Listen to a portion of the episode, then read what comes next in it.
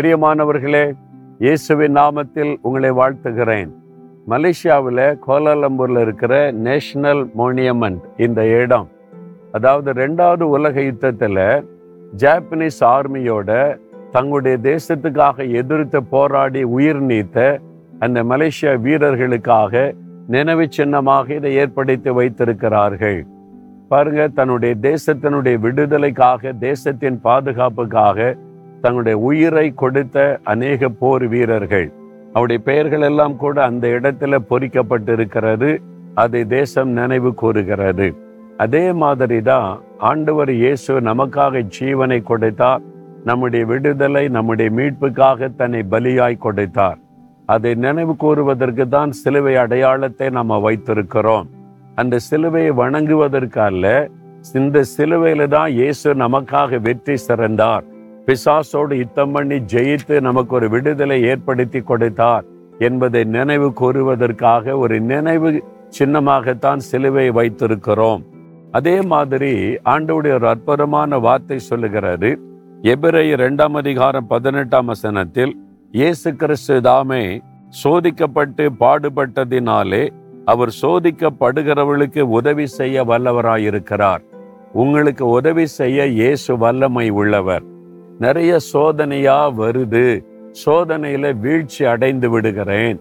ஜெயிக்க முடியல. ஒவ்வொரு நாளும் சோதனை. வேலை செய்யற இடத்துல படிக்கிற இடத்துல வசிக்கிற இடத்துல ஐயோ சோதனை வருது. என் பரிசுத்தத்துக்கு சோதனை வருது.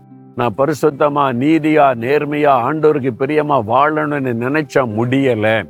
அந்த சோதனையா இருக்குதே வீழ்ச்சி அடைகிறேன்னு நீ கலங்குறீங்களா? இயேசு கிறிஸ்து இந்த உலகத்தில் இருந்தபோது எல்லா சோதனைகளையும் ஜெயித்தார்.